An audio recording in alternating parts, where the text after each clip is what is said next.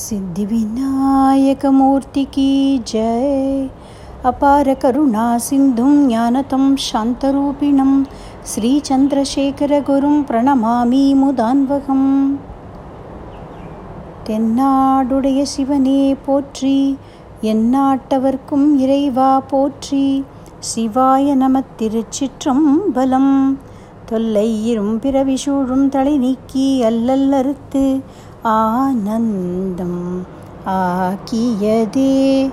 எல்லை மறுவா நெறியளிக்கும் வாத ஊரியம் கோன் திருவாசகம் என்னும் தேன்.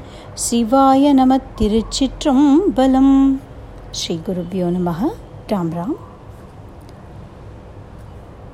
திருவாசகத்தின் முதல் பகுதியான சிவபுராணம் அர்த்த விசேஷங்களை அனுபவித்து கொண்டே வந்து கொண்டிருக்கிறோம்.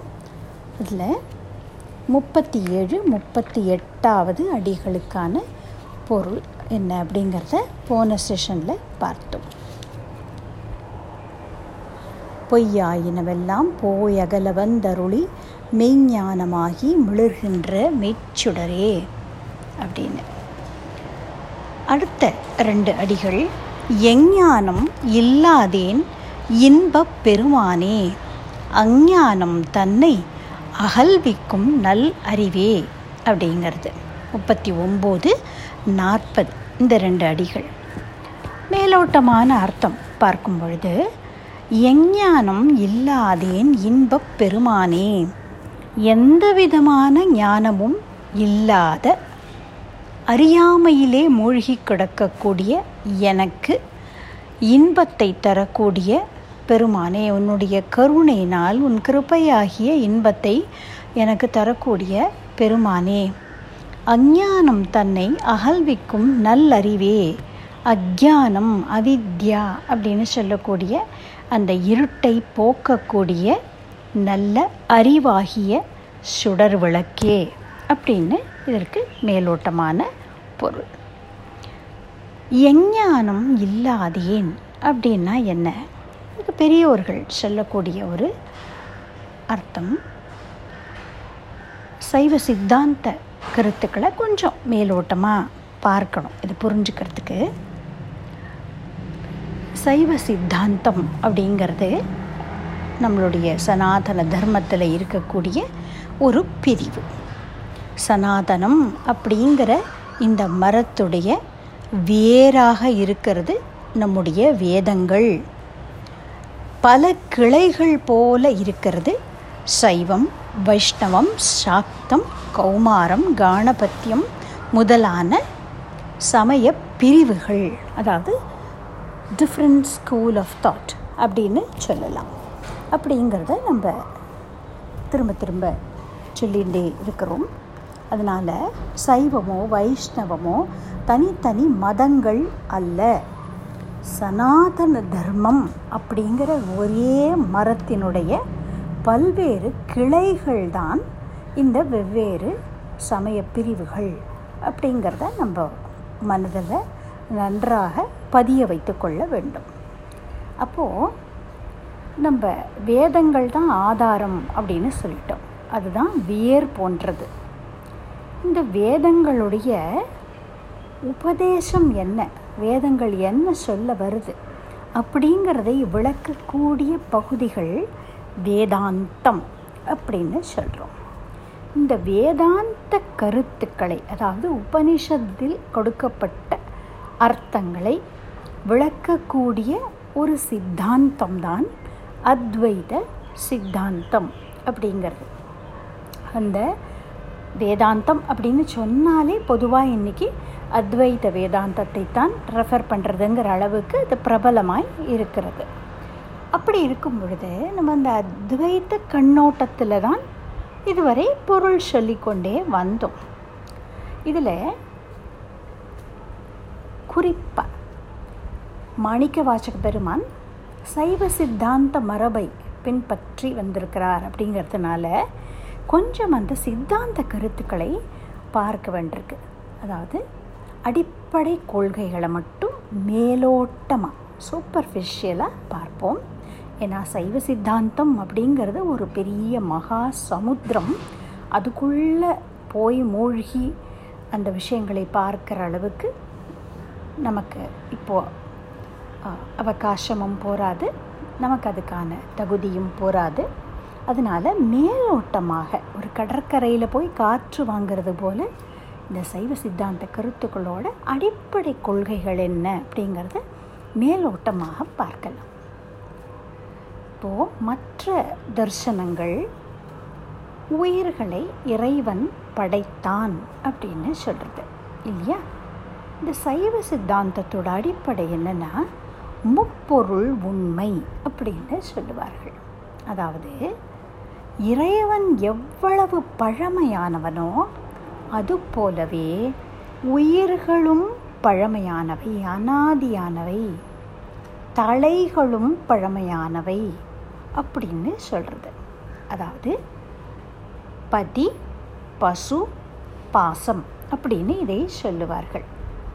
பதி அப்படிங்கிறது இறைவன் பசு அப்படிங்கிறது ஜீவன்கள் பாசம் அப்படிங்கிறது இந்த ஜீவன்களை இந்த உலகத்திலே கட்டி போடக்கூடிய தலைகள் அல்லது த பைண்டிங் அப்படின்னு சொல்கிறோம் இல்லையா?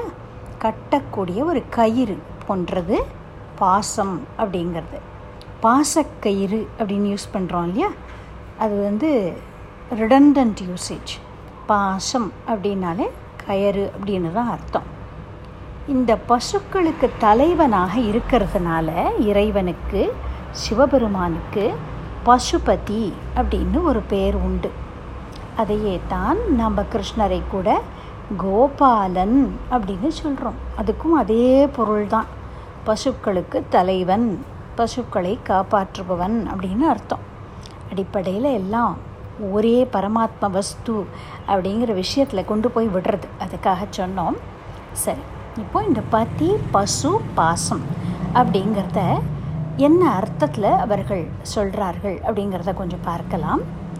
இந்த அடிப்படை கொள்கைகளை எல்லாம் விளக்கிறது பதினாலு சாஸ்திரங்கள் இருக்குது பதிமூணாம் நூற்றாண்டில் மெய்க்கண்ட தேவர் அப்படின்னு ஒரு பெரிய ஆச்சாரிய புருஷர் சைவ சித்தாந்தத்தில் இந்த சிவஞான போதம் அப்படிங்கிற அடிப்படை நூலை வைத்துக்கொண்டு அவர் அதுக்கு விளக்கங்கள் எழுதியிருக்கிறார்.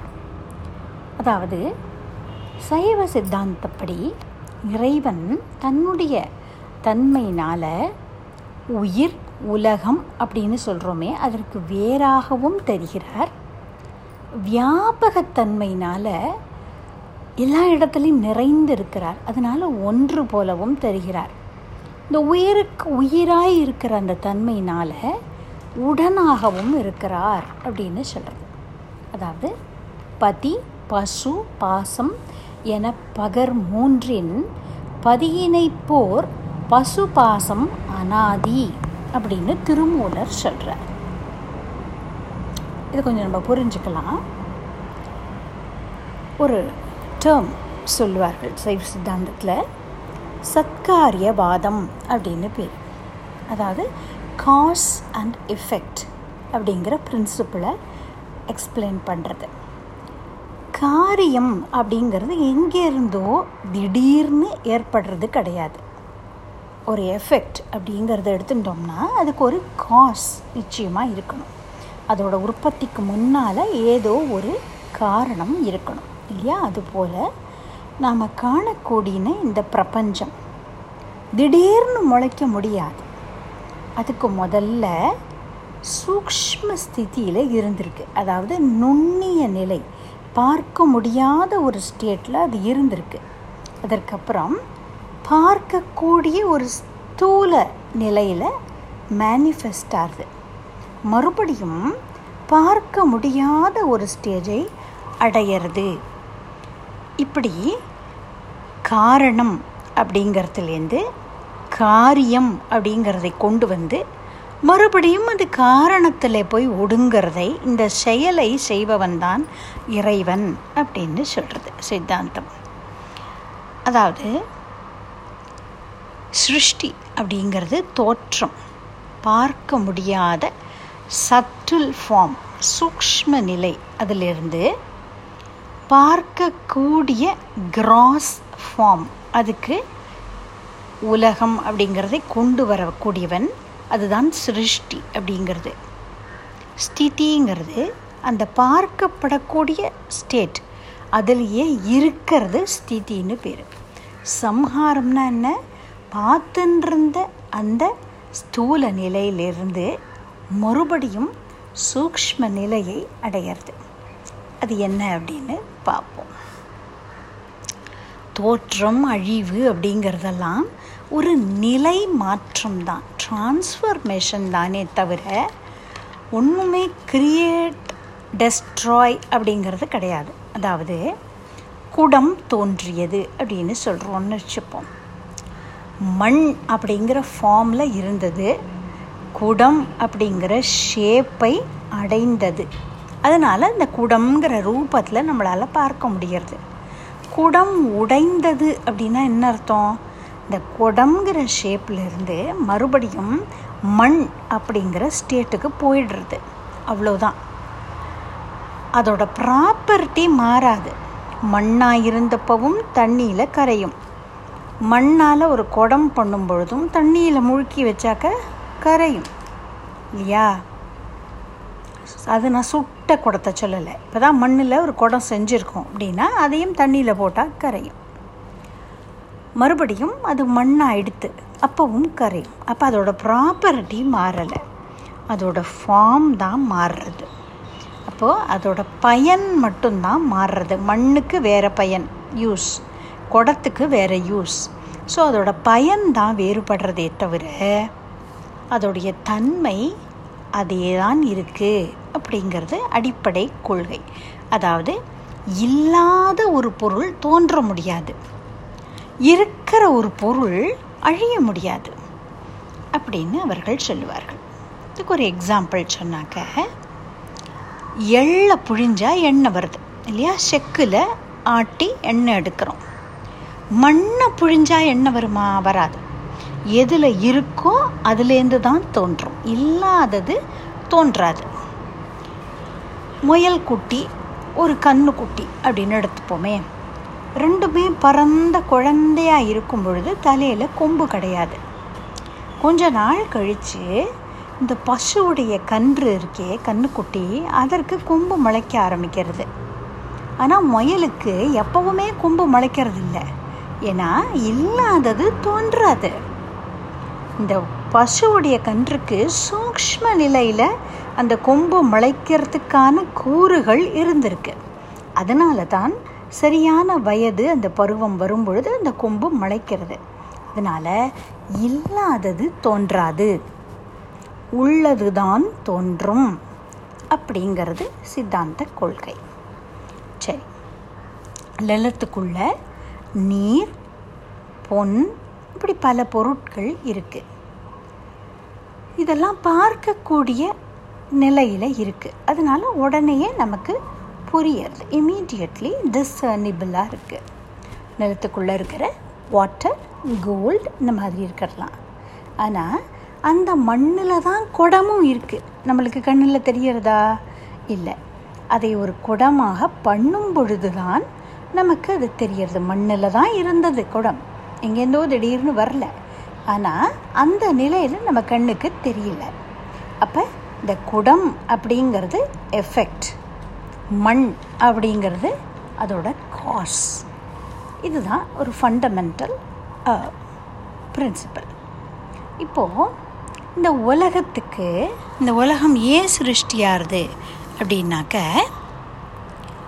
இப்போ ஒரு மண்ணிலேருந்து குடம் பண்ணுறோன்னா இதை பண்ணுறதுக்கு முதல் காரணம் the primary source primary cause மண் அதுக்கு சகக்காரி காரணம்னு சொல்லுவாள் துணை காரணம். அந்த பாட்டர்ஸ் வீல் அப்படின்னு சொல்லுவோம் இல்லையா? அது. இதை செய்யக்கூடிய குயவன் பாட்டர் அவனுக்கு நிமித்த காரணம் அப்படின்னு பேர். மண் தானாகவே குடமாக மாறிடுமா? மாறாது. மண்ணுலேருந்து தான் குடம் வந்தது.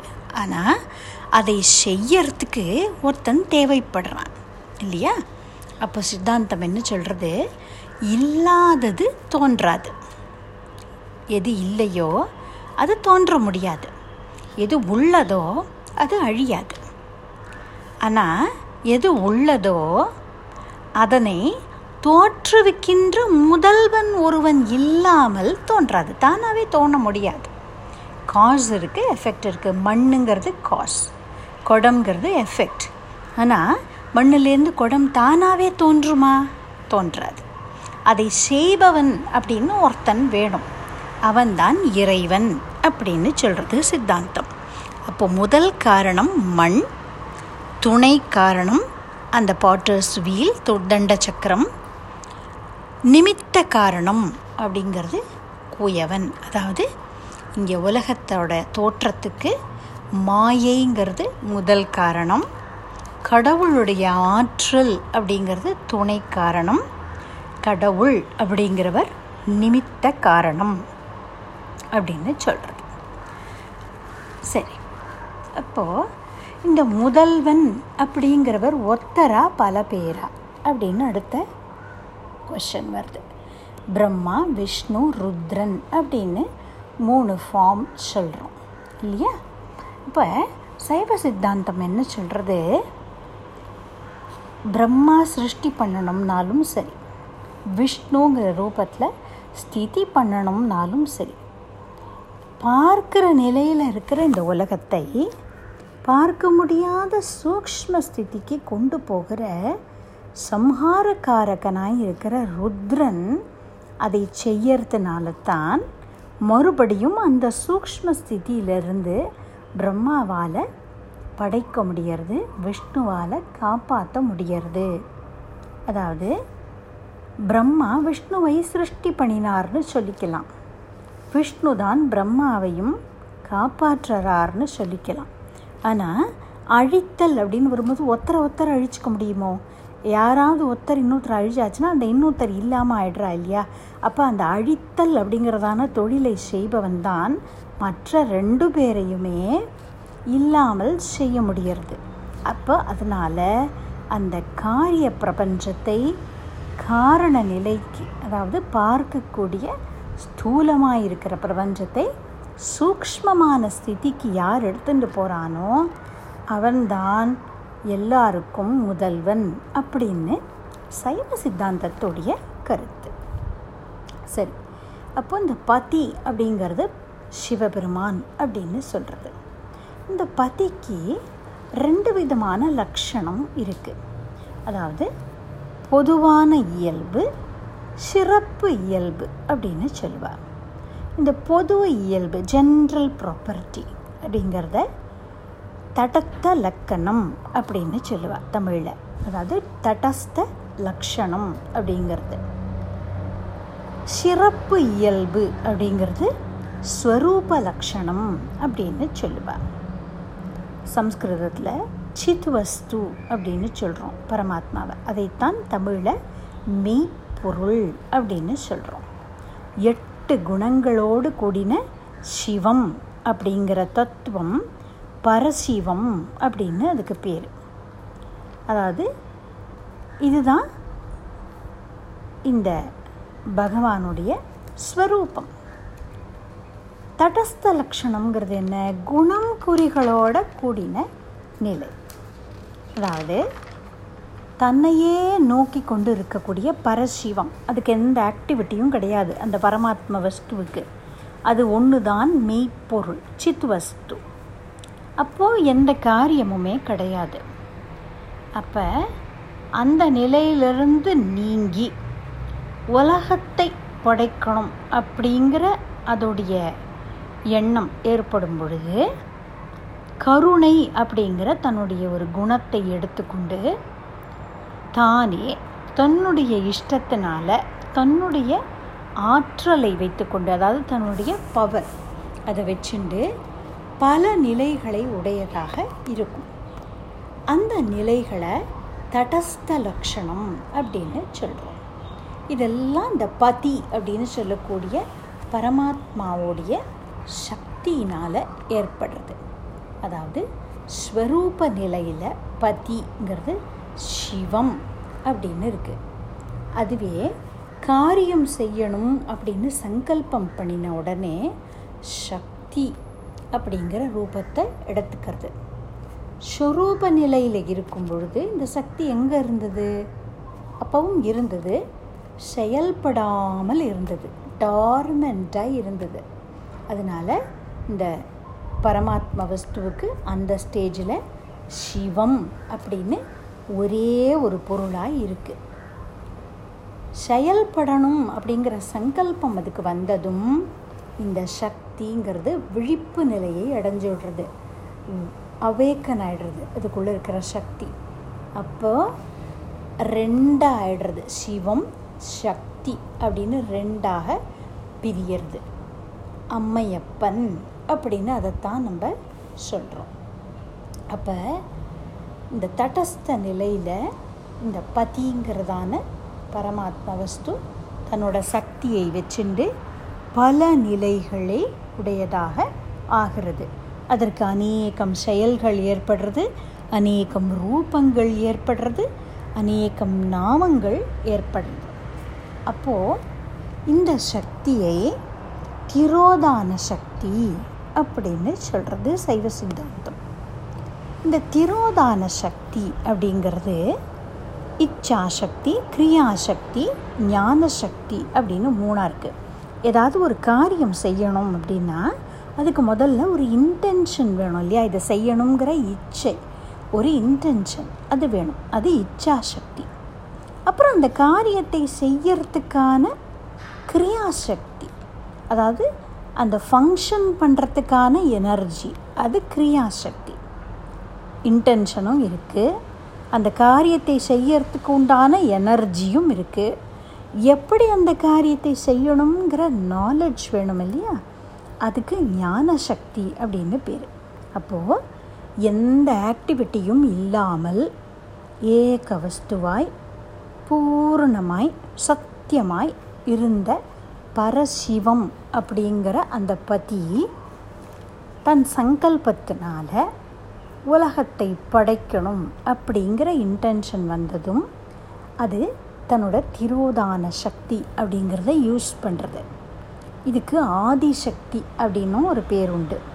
அந்த ஆதிசக்திங்கிறது இச்சாசக்தி கிரியாசக்தி ஞானசக்தி அப்படின்னு மூணு நிலைகளில் இருக்குது அப்போது இதைத்தான் நம்ம சக்தி இல்லையேல் சிவம் இல்லை சிவம் இல்லையேல் சக்தி இல்லை அப்படின்னு சொல்கிறோம் இதை பற்றி இந்த இதோடைய தொழில்கள் என்னங்கிறத அடுத்ததாக பார்க்கலாம்.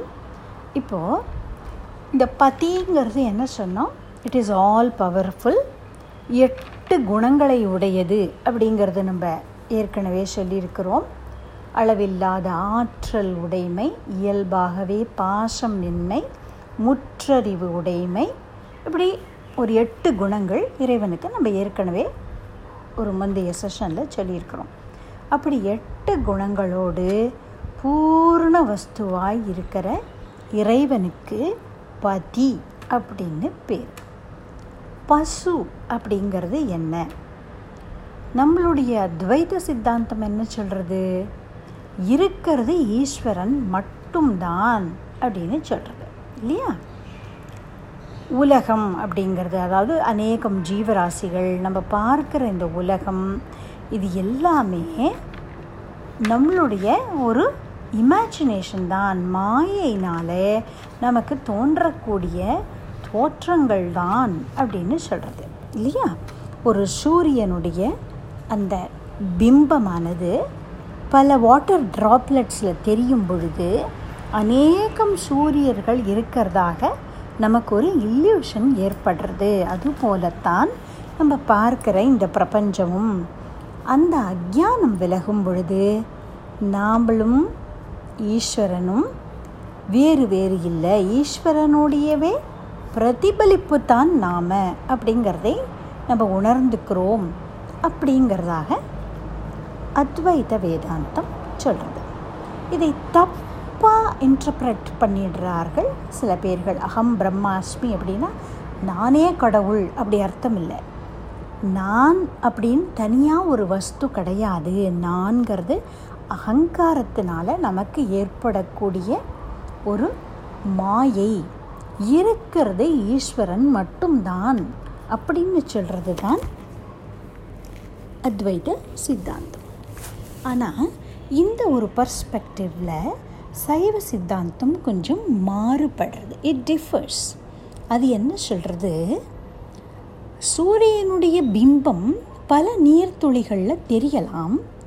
ஆனால் அந்த சூரியனும் இந்த வாட்டர் ட்ராப்லெட்டில் தெரிகிற சூரியனோட அந்த ரிஃப்ளெக்ஷனும் ஒன்று தான் அப்படின்னு சொல்கிறதை ஏற்றுக்க முடியாது. ஏன்னால் இயல்புனால் ரெண்டும் வேறு வேறாக இருக்கிறது அப்படின்னு சொல்கிறது அதாவது இறைவனுக்கு இருக்கக்கூடிய ப்ராப்பர்ட்டிஸ் எல்லாம் ஜீவனுக்கு கிடையாது. ஜீவன் உயிர் அப்படின்னு நம்ம சொல்கிறோமே அது அனாதின்னு சொல்கிறது சைவ சித்தாந்தம். அதாவது உயிருங்கிறது ஒரு எனர்ஜி மாதிரி வச்சுப்போமே. இந்த உயிர்ங்கிறதும் ஆதி காலத்துலேருந்தே இருக்கிறதாம். இறைவன் என்ன செய்கிறாராம் இந்த உயிர்கள் இயல்பாகவே ஆணவ மலம் அப்படிங்கிறதான ஒரு குற்றம் அதால் சூழப்பட்டிருக்கு. அந்த ஆணவ மலம்ங்கிறது நீங்கினால்தான் இறைவன் அப்படிங்கிற பதியை இந்த பசுவால் அடைய முடியும்.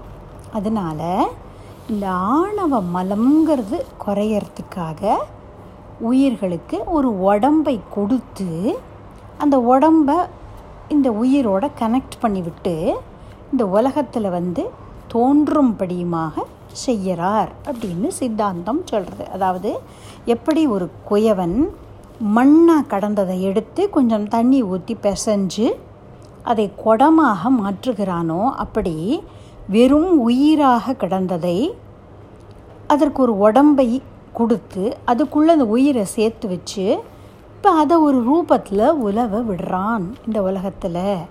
அப்படின்னு சித்தாந்தம் சொல்கிறது மறுபடியும் இந்த சரீரம் நீங்கும் பொழுது என்ன ஆகிறது குடம் உடஞ்ச உடனே என்ன ஆகுது எப்படி மண்ணுலேருந்து குடம் உருவாச்சு?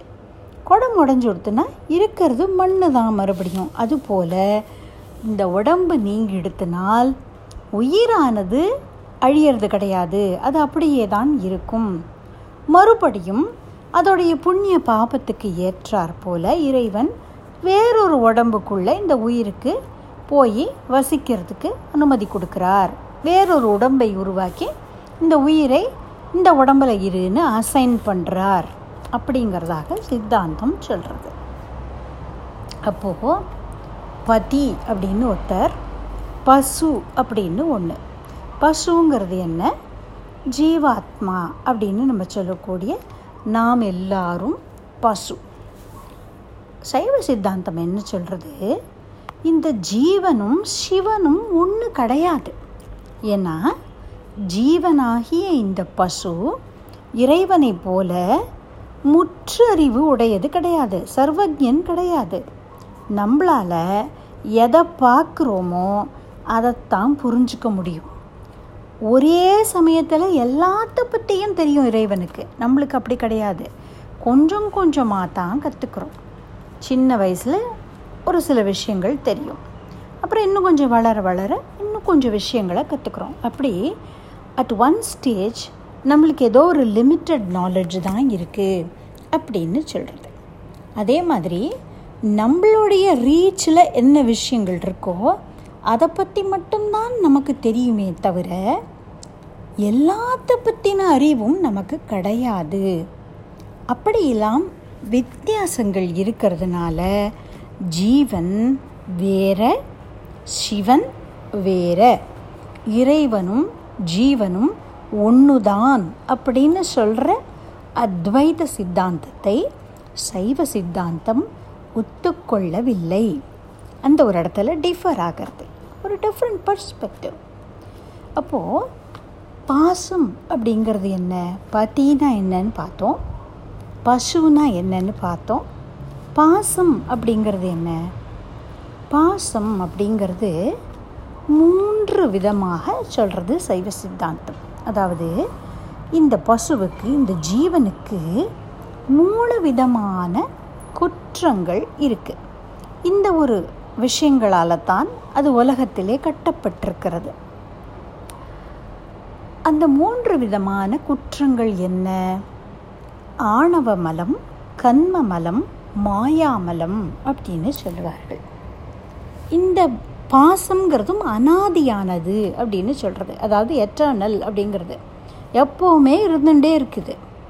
இந்த பாசம்ங்கிறது எல்லா உயிர்களையும் பிணைச்சிருக்கு.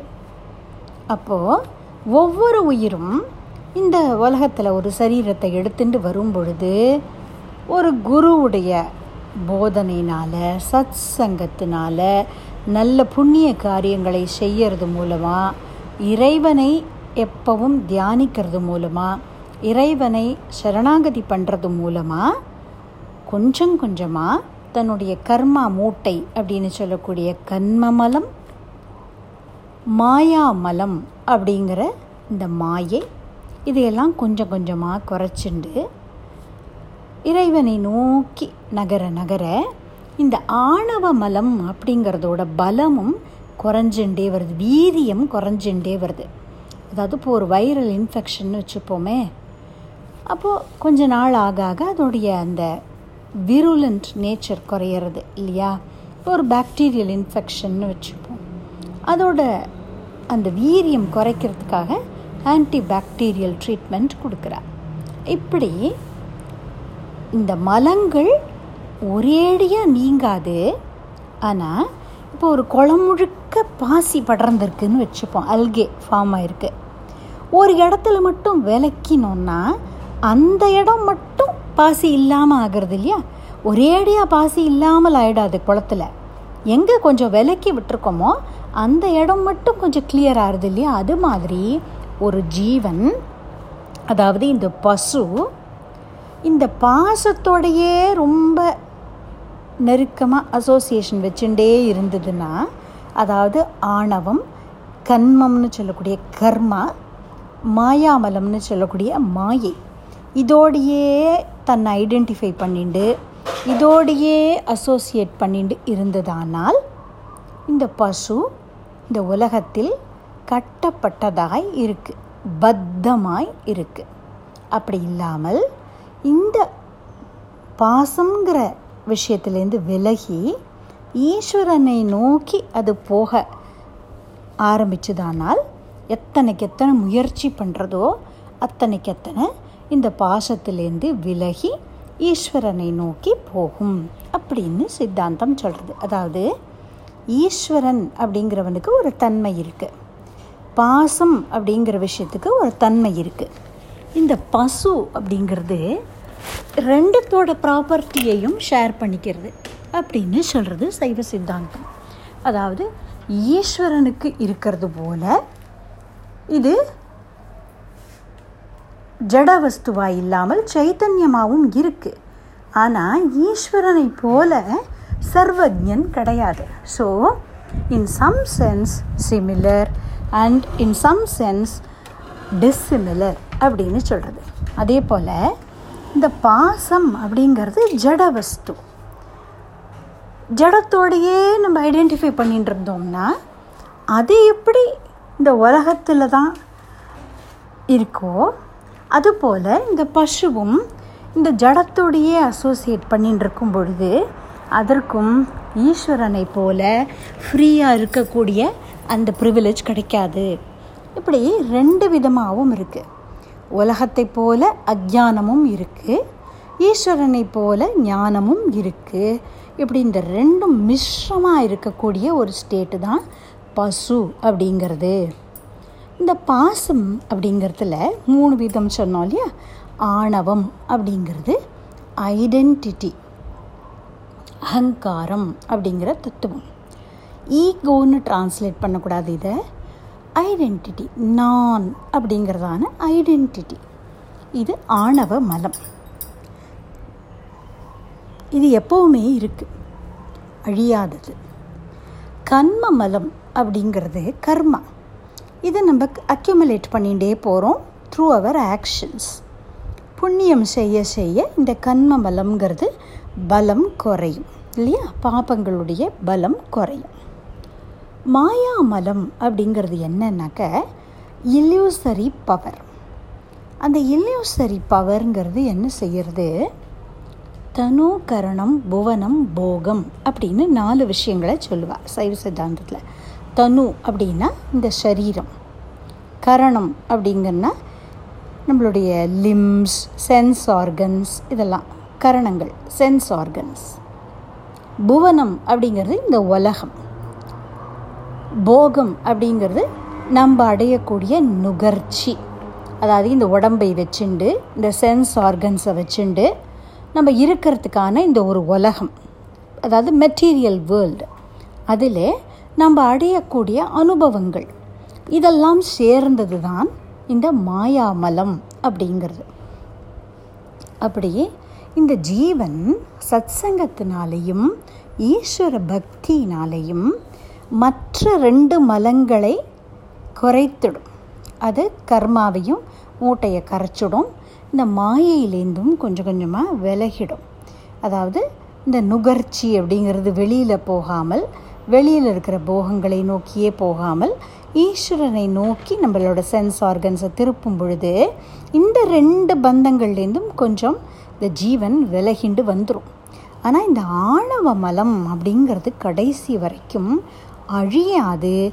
அதோடைய வீரியம் குறையும். அவ்வளோதான் அந்த வீரியம் குறையும் பொழுது அது ஈஸ்வரனுடைய திருவடியில் அடைக்கலம் அப்படின்னு அந்த ஐடென்டிட்டி போய் நான் உனக்கு கீழ்ப்பட்டவன் நான் உனக்கு தாசன் அப்படின்னு ஈஸ்வரனுடைய திருவடியில் அடங்கிடும் பொழுது அந்த ஜீவன் அந்த ஈஸ்வர பிராப்தியை அடையிறது அப்படிங்கிறதாக சைவ சித்தாந்தம் சொல்கிறது இங்கே மாணிக்க வாச்சகர் என்ன சொல்கிறார் எஞ்ஞானம் இல்லாதேன் அப்படிங்கிறார். அதாவது எந்த விதமான ஞானமும் எனக்கு இல்லைப்பா. பதியாகிய உன்னை பற்றின ஞானமும் இல்லை. பசுவாகிய என்னுடைய தன்மை என்ன? அப்படிங்கிற ஞானமும் இல்லை. பாசத்தை பற்றின ஞானமும் இல்லை. நான் கட்டப்பட்டிருக்கிறேன் அப்படிங்கிறதான? எதனால் கட்டப்பட்டிருக்கிறேன்? அப்படிங்கிற ரியலைசேஷனும் எனக்கு இல்லை பிரபு. எஞ்ஞானம் இல்லாதேன் இன்பப் பெருமானே அப்படின்னு சொல்கிறார் இப்படி இந்த பதி பசு பாசம் அப்படிங்கிற விஷயத்தை பேசும் பொழுது மகான் நாராயண தீர்த்தர் அவர் எழுதியிருக்கிறார் கிருஷ்ண லீலா தரங்கிணி அப்படின்னு சொல்லிட்டு. கிருஷ்ணனை பற்றி சம்ஸ்கிருத பாஷையில் அநேகம் கீர்த்தனைகள் எழுதியிருக்கிறார். ஸ்ரீமத் பாகவதத்தை அடிப்படையாய் வைத்துக்கொண்டு இந்த கிருஷ்ண லீலைகளை அற்புதமான பாடல்களாக வெளிப்படுத்தியிருக்கிறார். அதில் பிரம்மமோகன லீலை அப்படின்னு ஒரு லீலை ஸ்ரீமத் பாகவதத்தில். நாம் பாகவதம் கதை வந்து அந்த பகுதிகளை ஆண்டாள் சரித்திரம் அப்படிங்கிற தலைப்பில் பெரியாழ்வார் ஆண்டாளுக்கு சொல்கிறதாக தனியாக ஒரு சீரீஸ் போட்டிருக்கிறோம். அதே போட்காஸ்ட் லிங்கில் இருக்குது அதில் இந்த பிரம்ம மோகன லீலை பின்னால் வரும். அந்த ஒரு லீலையை பற்றி தன்னுடைய கிருஷ்ண லீலா தரங்கிணியில் சொல்லும் பொழுது ஒரு பாடலில் அவர் சொல்கிறார் ஜகதண்ட கோட்டிதனோ जगदुदरान्तरसुतनो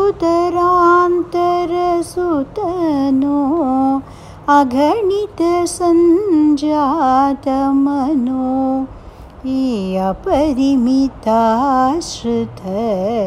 தேனோ. நீதான்ப்பா இந்த உலகத்தை முழுக்க அடக்கி இருக்கிறவன் ஜெகதண்ட கோடி தனோ. எல்லா பிரபஞ்சம் முழுக்க பல கேலக்சிஸ் எல்லாம் உன்னுடைய சரீரம். நீதான் அநேக மனுக்களை சிருஷ்டி பண்ணினவன். அந்த மனுக்கள் தான் அதற்கப்புறம் பிரஜாபதிகளாக இருந்து இந்த மனுஷ வர்க்கங்கள் தோன்றதுக்கு காரணமாக இருந்தவர்கள். அகணித சஞ்சாத மனோ அப்படிங்கிறார். நாங்கள்லாம் பசுக்கள். உன்னுடைய கருணையையே எதிர்பார்த்துருக்குறோம்ப்பா நீ தான் பசுபதி அப்படின்னு சொல்கிறார் அபரிமிதாஸ்ருத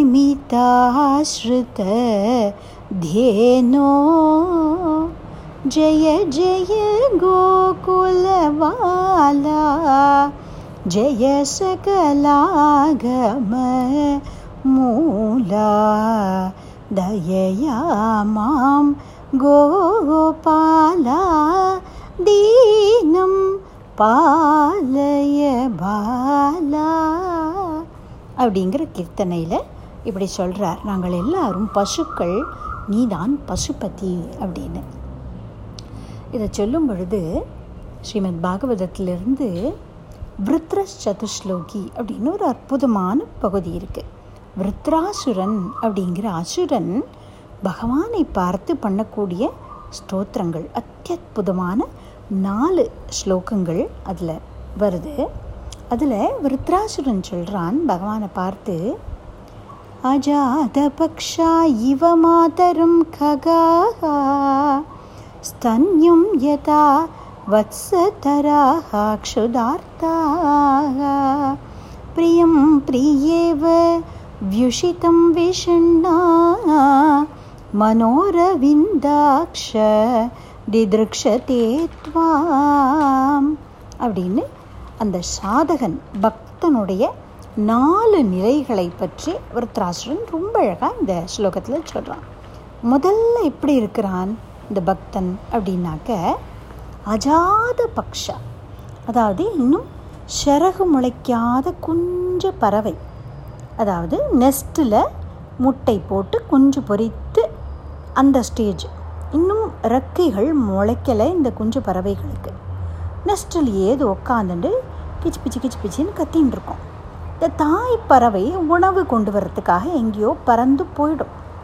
இந்த கூ இந்த நெஸ்ட்டில் இருக்கக்கூடிய கூ கூடில் இருக்கக்கூடிய பறவைகளுக்கு தானே பறந்து போகவும் தெரியாது. தாய் பறவை எங்கே இருக்குன்னு தெரியாது. அதை எப்படி அடையணும்னும் தெரியாது. அடையணும்னே தெரியாது முதல்ல. அப்படி இருக்கிற ஸ்டேஜ் அதாவது ஈஸ்வரன் அப்படிங்கிறவன் எங்கே இருக்கிறான்? எப்படி இருக்கிறான்? அவனை எப்படி அடையணும்?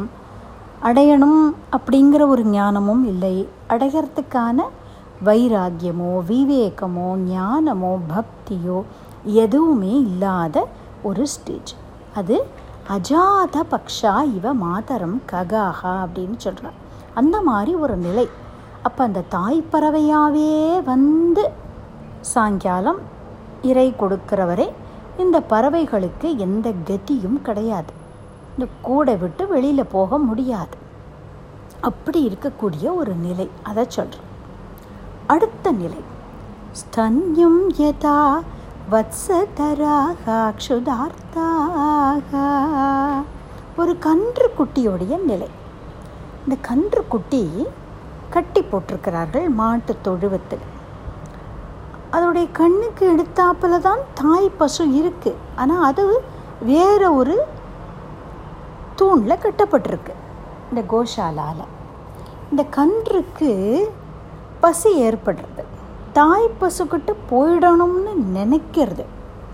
அதை தூணில் கட்டியிருக்கிறார்கள். அந்த கயிறு எவ்வளவு தூரம் பர்மிட் பண்ணுமோ அவ்வளவு தூரம் போய் பார்க்கிறது அந்த கன்றுக்குட்டி.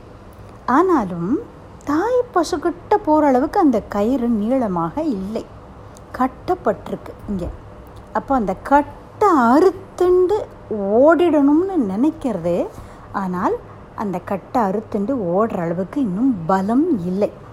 அப்படி சின்ன கன்றாக இருக்குது இந்த நிலையை சொல்கிறார் அதாவது தாய் பசுவை தெரியறது தாயார்கிட்ட தானாகவே போக முடியும். இப்போ அந்த ஸ்டேஜ் வந்துடுது. ஆனால் இந்த கட்டப்பட்டிருக்கிற கட்டை அவிர்த்துண்டு போக தெரியல. அதுபோல் இந்த ஜீவன் இந்த உலகத்தில் கட்டப்பட்டிருக்கு. சொந்த பந்தங்கள் அப்படிங்கிறதுல தாயே தந்தை என்றும் தாரமையை கிளை மக்கள் என்றும் நோயே பட்டு ஒழிந்தேன் உன்னை காண்பதோர் ஆசையால். வேயே பூம்பொழில் சூழ் விரையார் திரு வெங்கடவா நாயேன் வந்து அடைந்தேன் நல்கி ஆள் என்னை கொண்டருளே அப்படின்னு திருமங்கி ஆழ்வார் சொல்கிறார் அதுபோல தாயே தந்தை என்றும் தாரமே கிளை மக்கள் என்றும் இப்படி பலவிதமான சொந்த பந்தங்கள் பாசங்கள் அட்டாச்மெண்ட்ஸ் அப்படிங்கிற கயர்னால இந்த சாதகன் இந்த ஜீவன் இந்த உலகம் அப்படிங்கிற தூணில் கட்டப்பட்டிருக்கு. அந்த கயரை அறுத்து கொண்டு போகிறதுக்கான வைராகியமோ விவேகமோ இன்னும் வரல. அப்போது தாய்கிட்ட எப்படியாவது போயிட மாட்டோமாங்கிற தவிப்பு மட்டும் இருக்குது ஆனால் போகக்கூடிய கெப்பாசிட்டி இல்லை. அந்த நிலையை சொல்கிறான் இதற்கு அடுத்த நிலை ஒரு சாதகனோட நிலை. பிரியம் பிரியேவ வியுஷிதம் விஷண்ணா. ஒரு பிரியை பிரியன். ஒரு பத்னி பதிவிரதாஸ்திரி அவளுடைய கணவன். இந்த ஒரு நிலை. அதாவது கணவன் வெளியூர் போயிருக்கிறார் அப்படின்னு வைத்துப்போம். இந்த கணவன் வரக்கூடிய அந்த நாள் அப்போது இந்த மனைவி எப்படி இருக்கிறாள்? உள்ளுக்கும் வெளிக்குமாக. வந்துட்டாரா வந்துட்டாரா வந்துட்டாரா அப்படின்னு போய் ஒரு எதிர்பார்ப்போடு பார்த்து கொண்டே தவித்து கொண்டே இருப்பாள் இல்லையா? அந்த நிலையை சொல்கிறான் அதாவது இப்போது எந்த பந்தமும் இல்லை. அவளை யாரும் கட்டி போடலை. அவன் நினச்சா போயிடலாம் கணவன் இருக்கிற இடத்துக்கு. ஆனால் அவர் வந்து வருவார் அப்படின்னு. அவர் வந்து தன்னை அழைத்து கொண்டு போகணும். அவர் வந்து தன்னை தேடி வரணும் அப்படிங்கிற ஒரு எதிர்பார்ப்போடு காத்துன்ருக்கிறார் அப்படி இறைவனுடைய அருளுக்காக காத்து கொண்டு இருக்கக்கூடிய அந்த ஒரு நிலையை சொல்கிறார் சீதா பிராட்டி ராமன் வந்து தன்னை சிறை மீட்டு கொண்டு போகணும் அப்படின்னு காத்துன்னு இருந்தாள் இல்லையா? அந்த மாதிரி ஒரு நிலையை சொல்கிறா பார்த்து யாருங்கிறது தெரியும். பந்தமும் கட்டி போடலை. ஆனாலும் அவனுடைய கருணையை எதிர்பார்த்து காத்துன்னு இருக்கக்கூடிய அந்த ஒரு நிலை. இப்படி நான் உனக்காக ஒரு விழைவோடு காத்துன்றிருக்கிறேன் பிரபோ கிருஷ்ணா உன் கருணைக்காக காத்துன்றிருக்கிறேன் அப்படின்னு ரொம்ப அழகாக இதை இந்த விருத்திரன் தன்னுடைய ஸ்லோகத்தில் சொல்கிறார் இது அற்புதமாய் நாமதேவர் தன்னுடைய ஒரு அபங்கத்தில் சொல்கிறார் தூமாசி பக்ஷினி मी तुझे अंडज चारा घाली मज पांडुरंगे तू माझी गावली मी तुझे वासरू नको पन्हा चोरू பாண்டூரங்கே இந்த பக்ஷி அண்டஜ அதாவது குஞ்சு பறவை அந்த தாய் அதே போல் ஒரு கன்றுக்குட்டி தாய் பசு. அதே ரிலேஷன்ஷிப்பை இந்த அபங்கத்தில் சொல்கிறார் இதையே தான் வேறொரு தமிழ் பாடல்லையும் அற்புதமாக சொல்லியிருக்கா. கன்றின் குரலை கேட்டு கனிந்து வரும் பசு போல் ஒன்றுக்கும் அஞ்சாத என் உள்ள துயரம் தீர்க்க என்றைக்கு சிவ கிருப்பை வருமோ? ஏழை என்பன சஞ்சலம் அருமோ? என்றைக்கு சிவ கிருப்பை வருமோ? அதுபோல் இங்கே மாணிக்க வாச்சகர் சொல்கிறார் அப்படி நான் பசு அப்படிங்கிற நிலையில் இருக்கிறேன் பிரபோ பாசம் அப்படிங்கிற விஷயமானது என்னை கட்டி இருக்கிறது இந்த லோகத்தில். உன் கருணை இருந்தால் ஒழிய நான் உன்னை வந்து அடைய முடியுமா என்னப்பனே? பால் நினைந்தோட்டும் தாயினும் சாலப் பறிந்து பாவியேனுடைய ஊனினை உருக்கி உள் ஒளி பெருக்கி உலப்பிலா ஆனந்தமாய தேனினை சொரிந்து புறம்புறம் திரிந்த செல்வமே சிவபெருமானே யானுனைத் தொடர்ந்து சிக்கென பிடித்தேன் எங்கு எழுந்தருளுவது இனியே அப்படின்னு கேட்கிறார். பெருமானே எனக்கு எந்த விதமான ஞானமும் கிடையாது. ஆனால் நான் உன்னை பிடித்து கொண்டிருக்கிறேன். அதனால் நீதான்ப்பா அந்த ஞானத்தை எனக்கு கொடுக்கணும். நீ தான் என்னை இந்த இருட்டிலேருந்து வெளியில் கொண்டு வரணும் அப்படின்னு கேட்கிறார். கொண்டு வந்தாரா பரமேஸ்வரன்? அதை அடுத்த வரியில் சொல்கிறார் அஞ்ஞானம் தன்னை அகல்விக்கும் நல்லறிவே அப்படின்னு சொல்லிட்டோம் அதற்கு ரொம்ப அற்புதமான சில அர்த்த விசேஷங்கள் பார்க்க வேண்டியது இருக்குது அதை நம்ம அடுத்த செஷனில் பார்க்கலாம். எந்நாடுடைய சிவனே போற்றி எந்நாட்டவர்க்கும் இறைவா போற்றி. சிவாய நம திருச்சிற்றம்பலம். ராம் ராம்.